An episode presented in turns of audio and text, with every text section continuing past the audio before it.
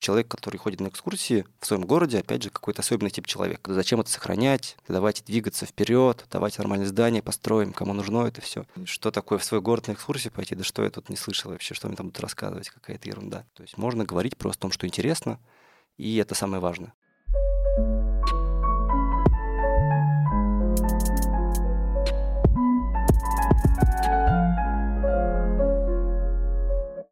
Привет! Это подкаст о культуре Нижнего Новгорода «Культрассвет». Здесь мы разговариваем об интересных событиях и местах города, а помогают нам эксперты. Сегодня наш гость Антон Марцев, искусствовед, краевед, куратор прошлогодней выставки «Город как графика» в Арсенале, а также экскурсовод по Нижнему. Здравствуйте, Антон.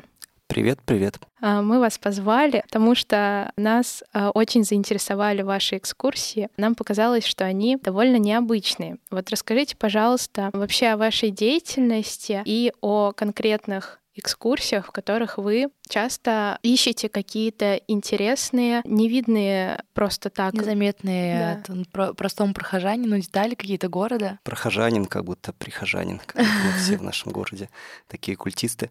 На самом деле важное слово «поиск». Вы сказали про то, что вот я ищу, потому что экскурсии стали результатом поиска, именно таким исходом того, что я для себя сначала искал. И я никогда не искал экскурсии как какого-то вот итога. То есть я к ним и стремился, они как-то сами нашли меня, потому что я просто вообще ученый, я исследователь, я искусствовед действительно. Я, у меня есть какие-то темы, которые я занимаюсь много лет, про городской пейзаж, про вот эти детали тоже города.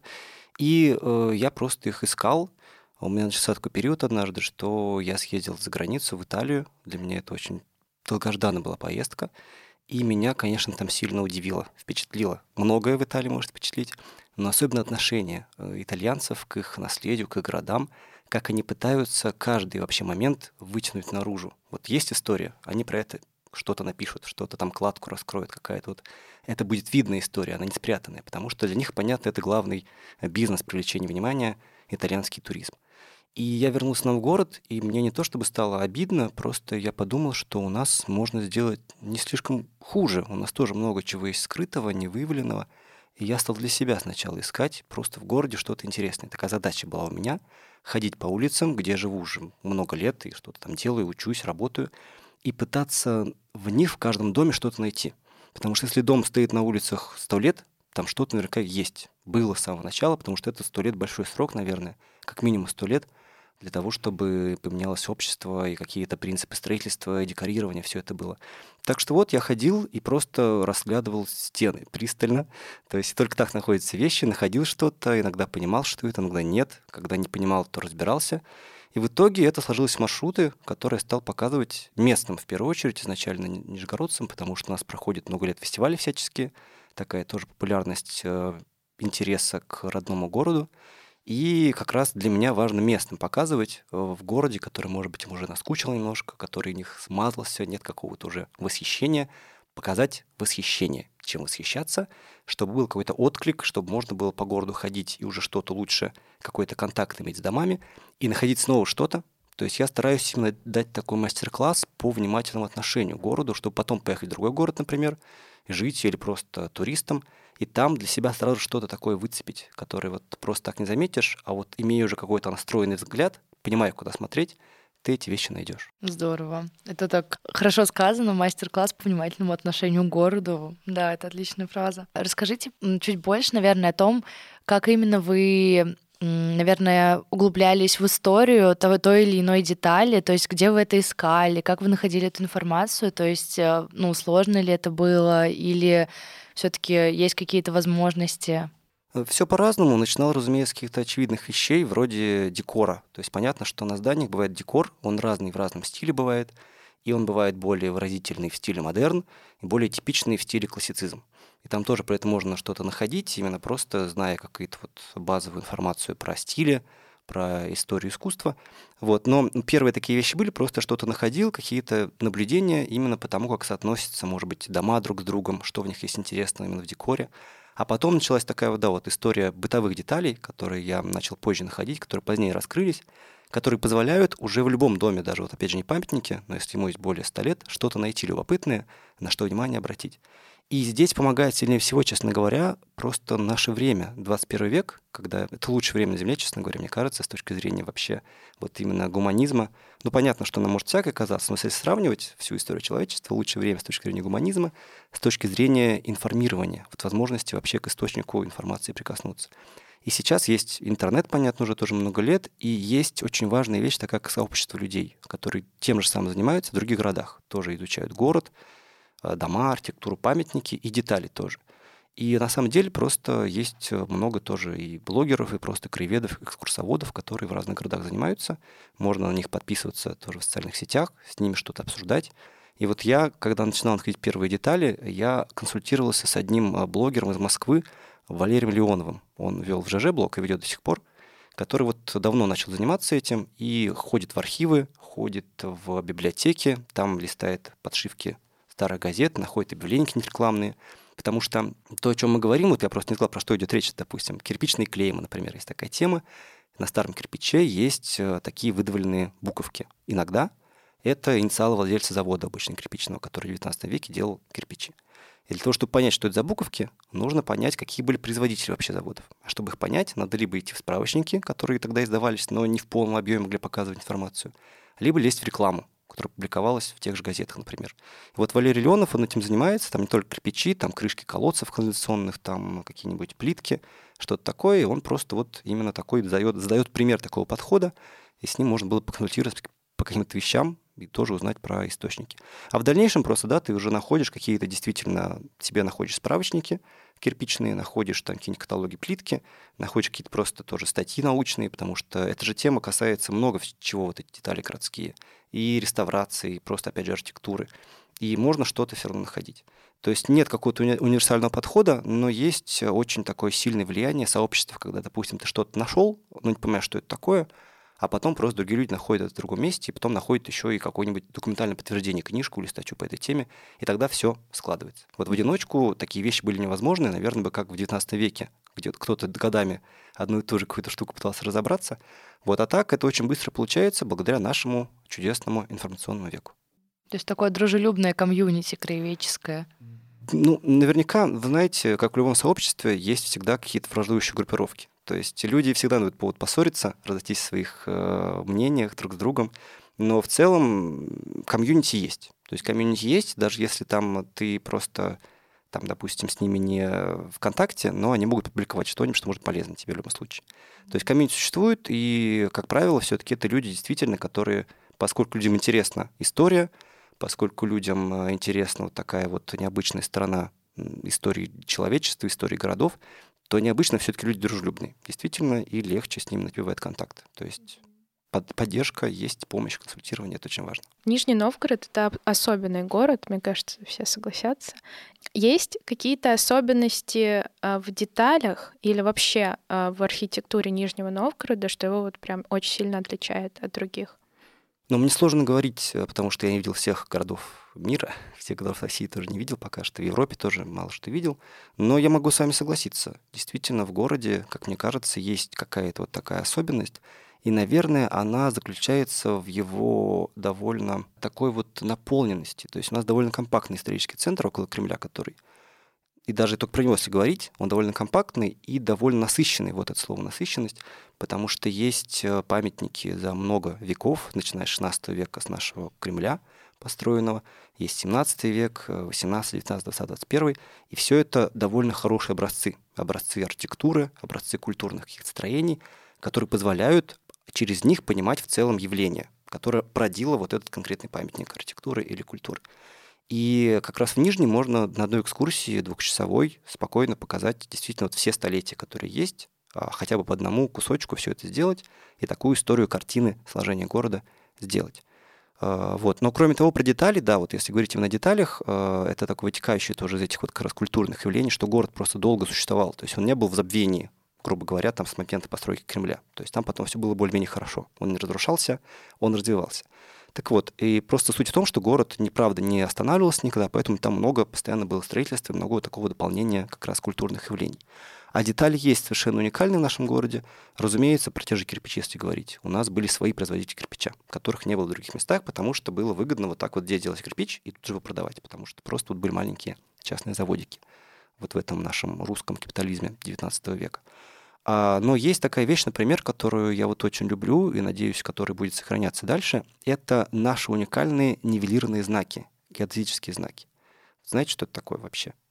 Это сложная тема. Вот я вообще гуманитарий чистый, то есть я художник по образованию, искусствовед. Вот для меня это было сложно, но я разобрался, опять же, с помощью тех, кто может проконсультировать по этому вопросу.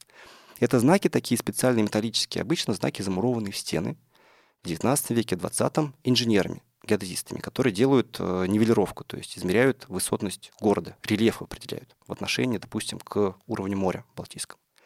Вот замуровывают такие знаки в стену, чтобы закрепить измерение, чтобы заново все это не измерять, и, может быть, может от этого знака было отталкиваться. знак с выявленной высотой от уровня моря.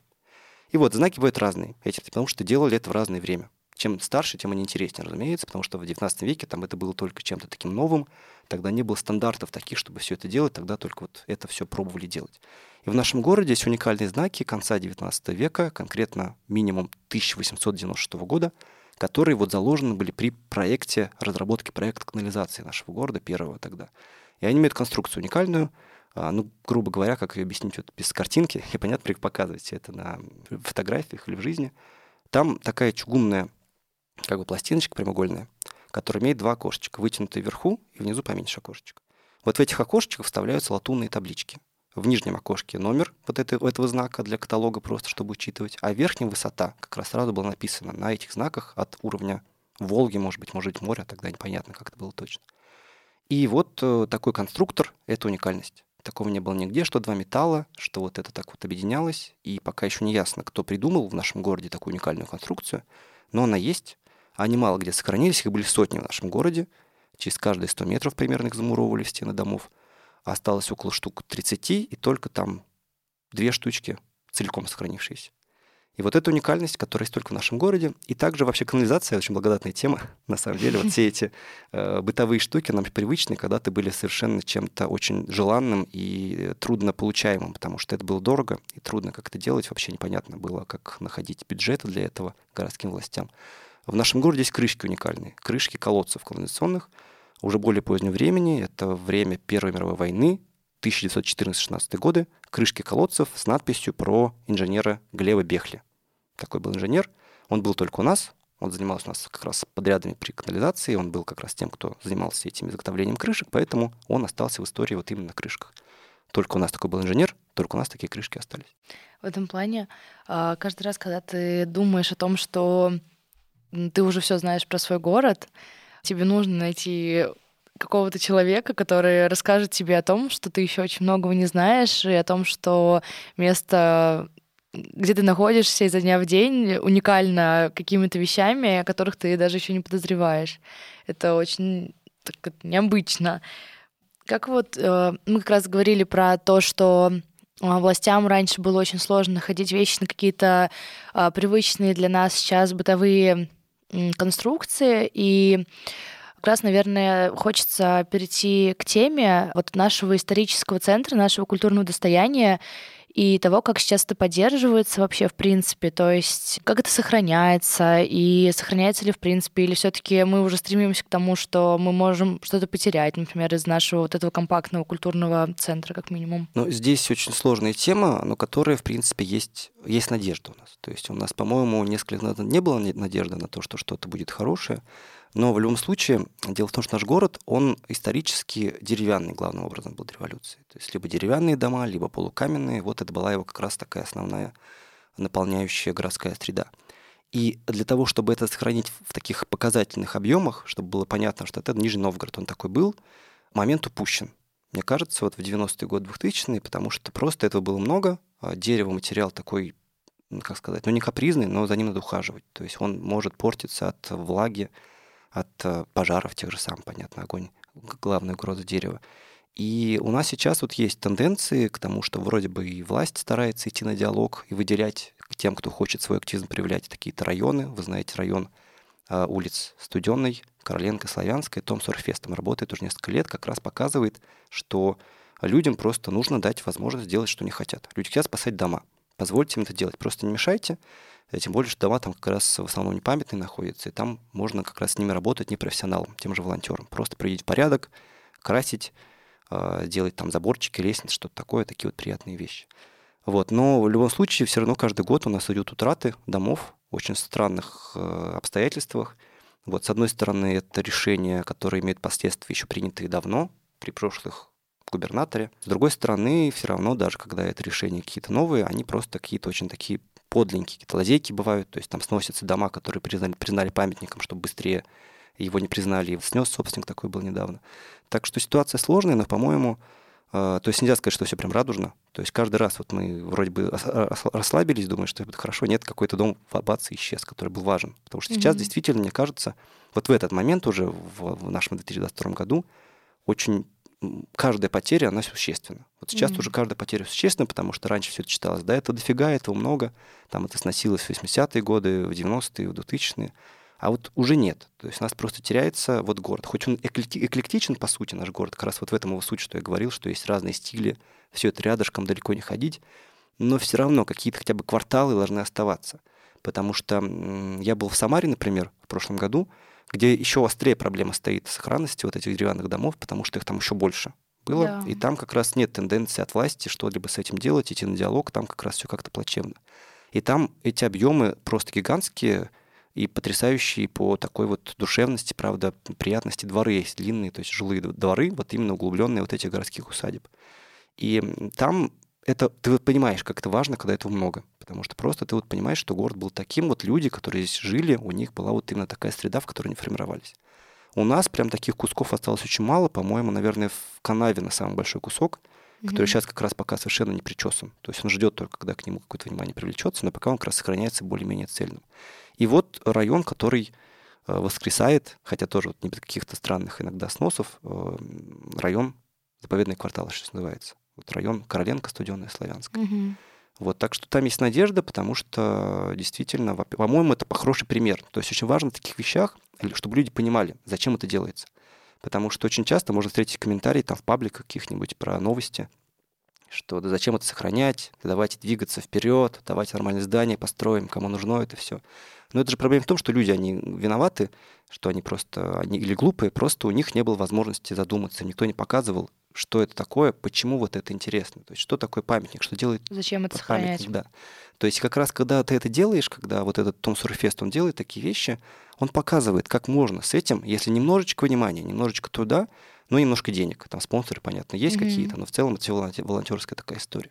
То есть немножко внимания, помощь, опять же, сообщества, то есть важно тоже показать, что люди не одни, которые живут в этих домах, что у них есть какое-то вокруг сообщества заинтересованных людей, которые готовы помочь в том, чтобы это стало лучше.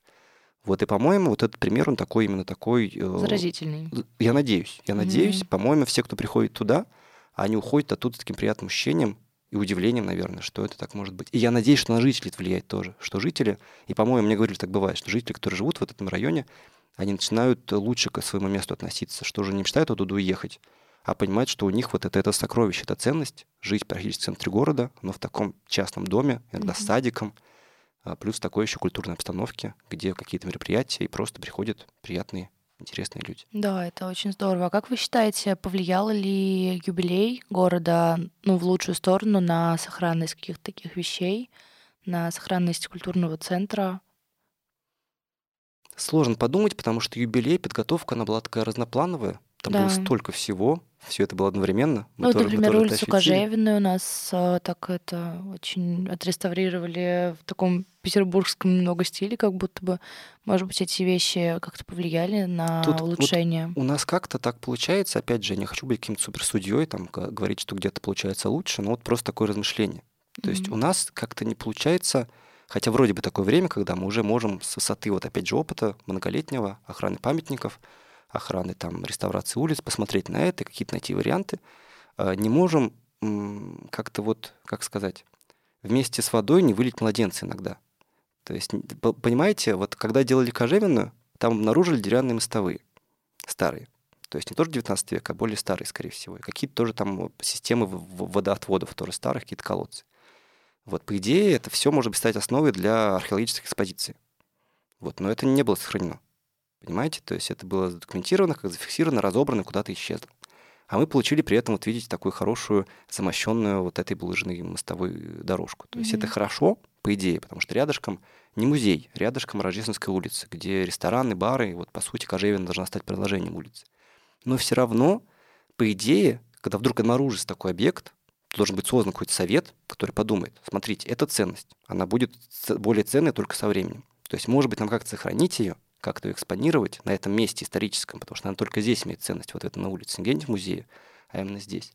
Этого не было сделано, потому что это не входило в план. Это было неожиданное обнаружение. Ну, так бывает только у нас в Москве так часто бывает, где, вы знаете, каждый год там как раз была такая «Моя улица» программа, где все раскапывали. И там каждый год градозащитники просто вот бились не то, что в истерике, а просто не спали ночами, потому что постоянно что-то находилось, какие-то там вещи, какие-то каменные плиты, какие-то тоже колодцы, там своды, под, подвалы 17 века. Им нужно было быстрее выезжать туда, чтобы остановить рабочих, чтобы рабочие ничего там не сломали, пока не приедет археолог, который все это зафиксирует, по крайней мере. Угу. То есть в Москве, понятно, там еще больше истории, там это было легче наткнуться. У нас тоже все-таки история довольно большая в городе. И вот Кожевенная, вот видите, такая одна, двусторонняя ситуация получается. Да, палка То есть концах. для чего? Ну, там хорошо же получилось, наоборот. То есть там хорошо получилось, что сейчас это, не зная вот этой подоплеки, вы можете этому, э, это может нравиться, там убрали провода, там, э, правда, стало приятнее, там уберут движение, по-моему, с июля, то есть там будет более такая пешеходная зона. Угу. Вот. Но для меня, например, там пропали вот мелочные вещи. Там пропало несколько крышек колодцев, которые показаны на экскурсиях. То есть мне жалко не то, что я не смогу их показать, допустим, заработать на этом, а то, что просто вот они исчезли. Mm-hmm. Понимаете? Там была интересная испанская крышка из Барселоны, там э, была любопытная именажница. И вот тоже на другой улице в прошлом году как раз даже крышка Бехли пропала. Вот именно вот самая уникальная, которая есть. То есть я не, не успел просто реагировать тоже. Делали улицу Большой Печорск, там пропала крышка. Я не смог найти концов уже.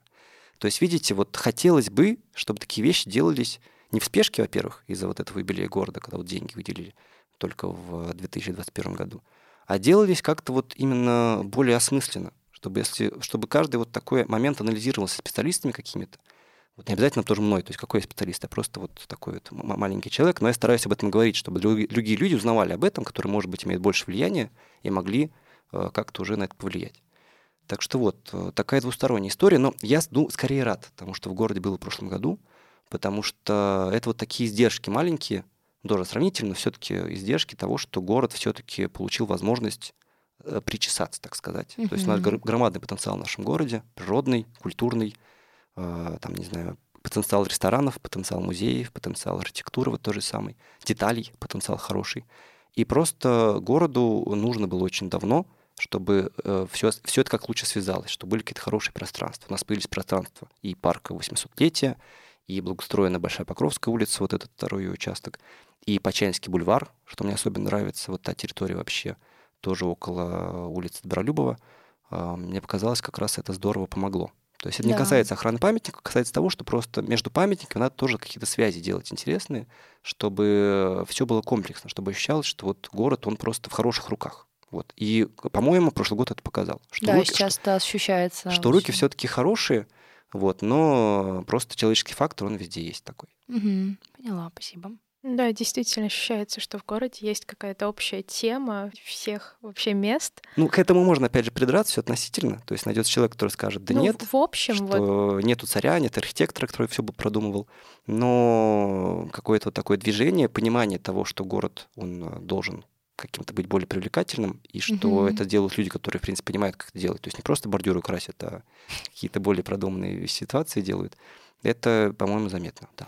Нижний Новгород, мне кажется, он э, объединен скорее не общим стилем архитектуры, он наоборот очень такой разрозненный по архитектуре, но как будто бы во всей этой архитектуре соблюдается общая атмосфера, то да, есть да. Э, она ощущается, куда бы ты ни пошел, вот особенно в центре, а, вокруг Кремля, вот если ты находишься на Почаинке или если ты находишься больше а, к Печорской улице, ты все равно как-то объединен одной и той же атмосферой, именно Нижегородской, которой нигде больше нет. То есть вот я это почему-то очень часто ощущаю.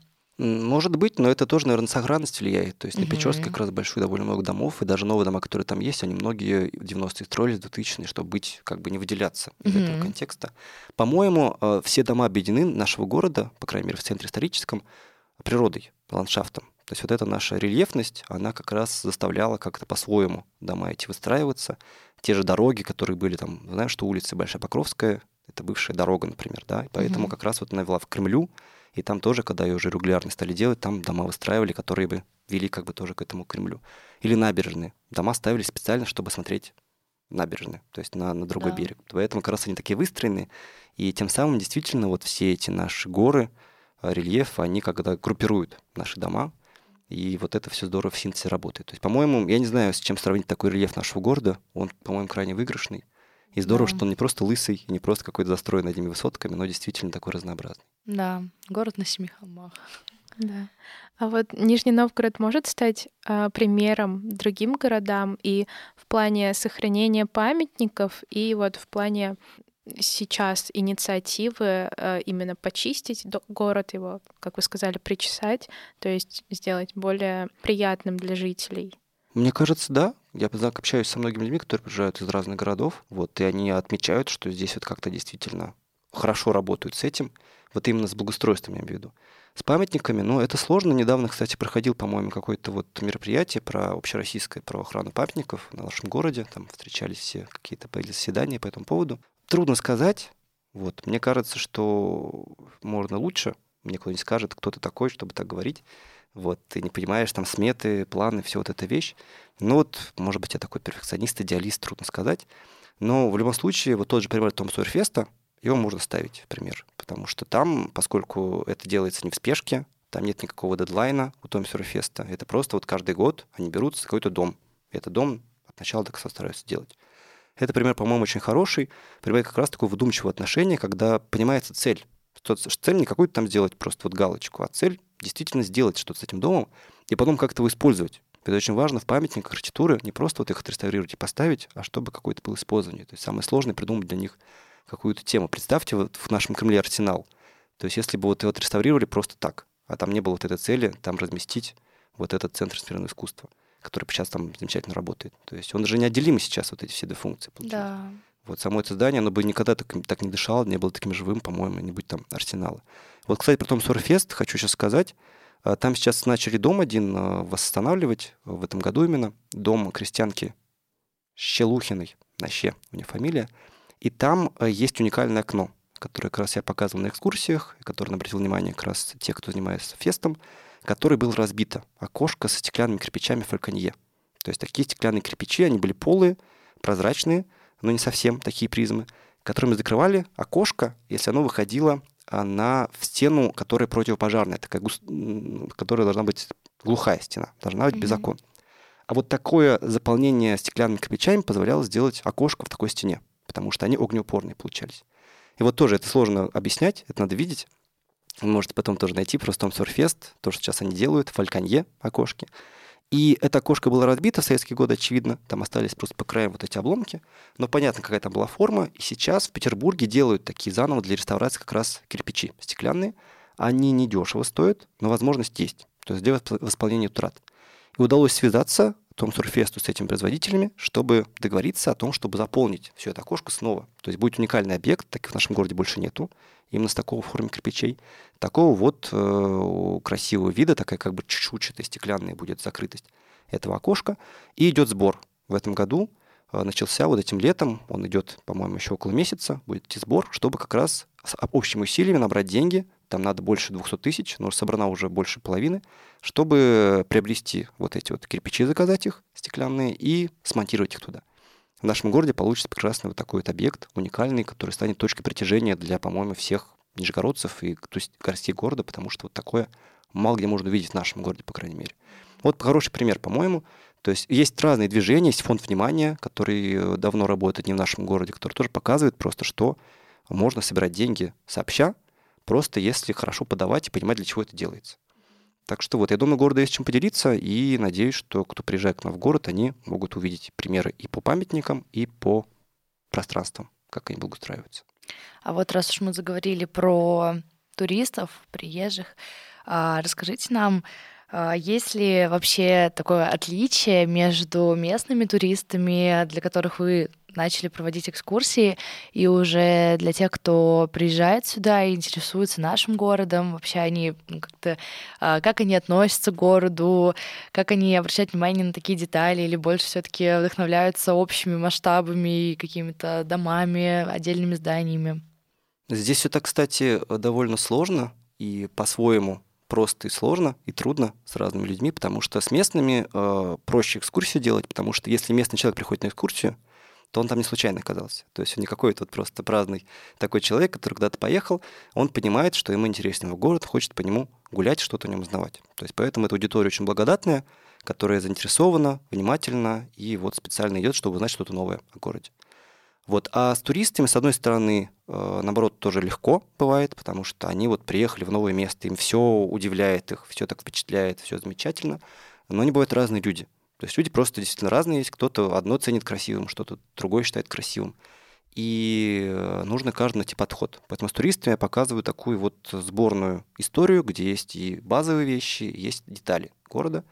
И надо, главное, выбирать тоже в такой экскурсии, по-моему, э, какие-то вещи, которые не слишком впечатляют сильно. Потому что наш город такой вот, что он может просто удивить. И вот вы пойдете к Чкаловской лестнице, и вас никто слушать не будет уже, потому что все будут досмотреть, вот так вот удивляться.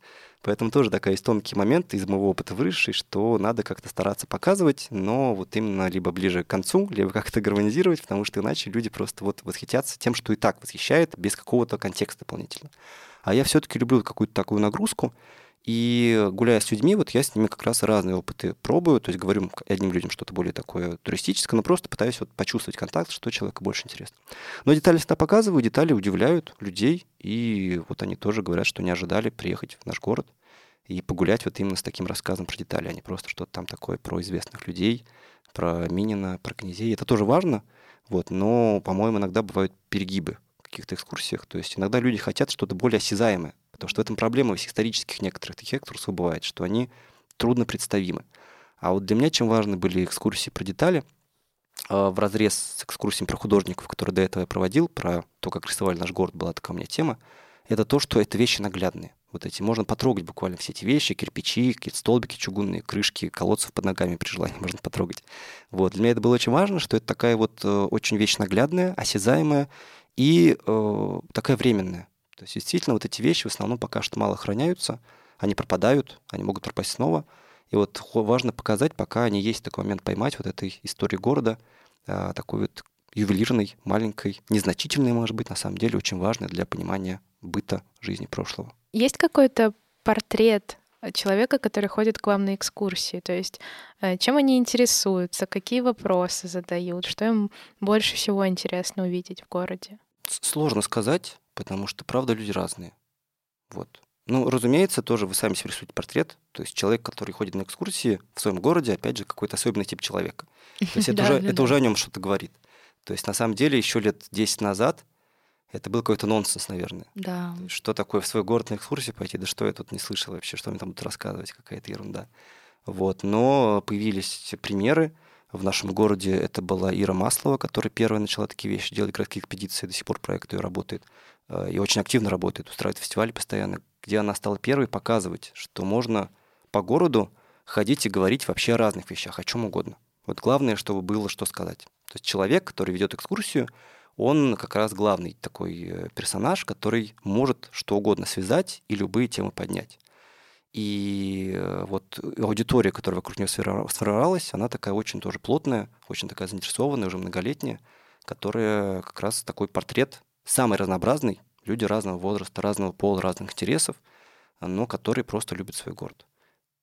Мне кажется, это люди, которые объединены идеей, а, наверное, или желанием влюбиться заново в Нижний Новгород, или, возможно, просто влюбиться в него, именно посмотреть под каким-то новым углом, очароваться. Ну вот это интересно, откуда это берется. То есть, понятно, я со всеми не могу поговорить, кто приходит, угу. но вот какой-то должен быть толчок. То есть для меня же толчок был, ну в целом толчок был в том, что мне нравится история, да, угу. я изучал, а, мне нравится Кремль, с детства была моя первая любовь в нашем городе, это Кремль, разумеется, и потом про что-то узнавал, но ты на переломный был вот этот момент путешествия, который для меня позволил вот сравнить одно с другим и увидеть плюсы нашего. То есть сравнивать, чтобы ценить лучше свое, больше его любить, для меня это было таким толчком, который позволил мне буквально там, в 10 раз мое знание о городе расширить, потому mm-hmm. что у меня появилась такая цель.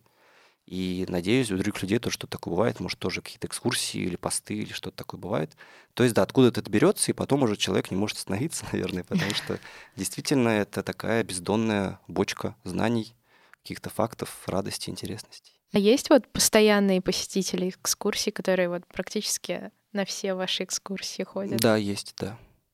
Интересно. И они постоянно узнают что-то новое? Ну, не постоянно, потому что... Но они к этому готовы, что у меня есть некоторые повторы, потому что понятно, что в городе, допустим, есть 15 крышек Бехли. И вот я их включаю в разные маршруты, потому что в разных местах эти маршруты проходят. Но это позволяет сделать новый маршрут, где новые детали какие-то будут определенно. То есть люди, они понимают, на что идут, что что-то они услышат заново, может быть, там второй, третий, пятый раз, но что-то услышат э, впервые, большую часть они услышат впервые, увидят новые клеймы, увидят клеймы, но новые, увидят крышки колодцев, но новые, там увидят что-то еще, но новые. Такое тоже бывает. Не жаловался никто. Мне кажется, да, это, э, вот это вот точно такой особенный э, гость на экскурсии, который приходит к тебе снова и снова. Э, ну, их не так много, да, mm-hmm. но они есть. Да, это очень ценно. Вопрос, который меня очень интересует, это вопрос, наверное, детей на таких экскурсиях. Это, ну, даже, наверное, столько и про местных детей, столько и про детей туристов, вот, как они вообще воспринимают наш город и как они относятся именно вот к деталям города, потому что, наверное, детей все таки больше впечатляют такие моменты, как Чкаловская лестница и вид, смотровая площадка, вот, а такие вот детали, о которых интересно уже нам послушать в более осознанном возрасте, их, наверное, сложнее заинтересовать этим, вот как они воспринимают вообще все это на экскурсиях. С детьми довольно сложно. Это факт. А, они бывают разные. И на самом деле некоторые даже Чкаловской лестницы не впечатлить. То есть бывают такие дети, которые приезжают с родителями, которые только хотят в отель и планшет. Вот они говорят всю скоро, пойдем в отель, в отель, хочу, хочу в отель. Но так бывает. Вот. Но в целом, на самом деле, это все зависит от родителей. То есть какие родители, такие дети. Если родители приучили их к тому, что мы много ездим, мы много что-то смотрим, то у меня были несколько примеров, их на самом деле даже больше, вот у детей, которые крайне заинтересованные, серьезные, вопросы задают очень много по каким-то таким вещам, слушают, участвуют активно. Вот. Но это вот именно какие-то просто, что они в такой среде воспитались. Так это получилось. Угу. Вот бывало такое, да, что вроде бы я думаю, что ну, ничего особо не получится. Такие дети. Просто дети и дети. Они обычные дети. У нас не, не очень получится интересно. Нет, они тоже включаются. На экскурсии тоже бывают. Это вот больше про детей, которые здесь живут, ну то есть которые местные, или все-таки вот туристы, они более активные к изучению города? А, бывало и так же, так же. Да. То есть наоборот, ну туристы, они часто бывают, которые хотят в отель, потому что они просто вот находятся в среде, где им хочется что-то более привычное.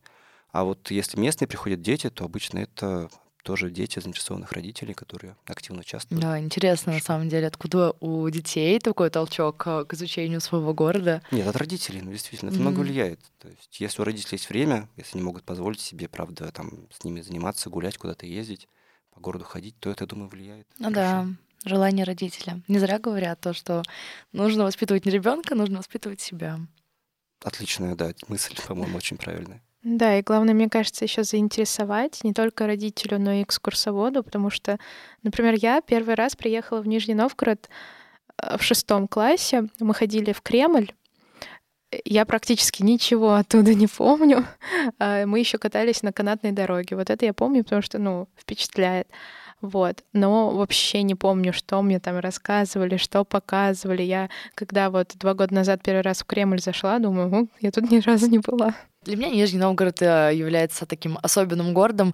А, мне кажется, то, что вот говорят, что Питер это маленький Париж, такой город любви и так далее, а вот для меня Нижний это маленький Питер, это как раз вот эта вот история про сравнение, про то, что а, нужно сравнивать для того, чтобы больше ценить свое, чем приравнивать это к чему-то извне. Вот. И вот сейчас я все-таки нахожусь на том этапе, когда я больше ценю свое, вот, чем куда-то хочу перебраться.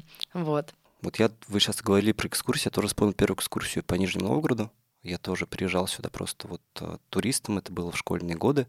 И я ее помню сравнительно хорошо, то есть, скорее всего, тоже потому, что я был таким... Опять же, родители постарались, чтобы у меня была какая-то вокруг всегда в доступе книги, какая-то информация, просто я к этому был восприимчив. Поэтому мы пошли с мамой тогда, я помню, на крепостную стену. Тогда она была еще не круговая, не как в прошлом году это открыли, а была вот именно от Дмитриевской башни до башни, по-моему, тогда до Белой башни шло, как раз до обрыва стены, где потом построили Чатскую башню. И у нас был экскурсовод, я не помню его лица, но нам рассказывал очень интересно вот эти факты, которые я сам сейчас рассказываю про наш город, и про Минина, и про домик Петра, и про церкви, которые видны были из Кремля. И для меня это было очень важное ощущение, вообще погулять по стене. Тоже для меня это был такой первый Кремль, первый опыт какого-то Кремля. Мне было очень интересно. И я надеюсь, что наш город вот, детям, которые снова приезжают сюда, не как я уже, а как вот э, в своей собственной жизни, наш город тоже дает очень много интересного, вдохновения, каких-то вот, может быть, таких вот заделов на будущее в том числе. Потому что, повторюсь, я не мечтал быть экскурсоводом никогда. Мне казалось, что это такая вот именно сухая совершенно вещь, говорящая голова. То есть человек, который повторяет за другими, кому-то надо, кому это интересно, можно книжку почитать.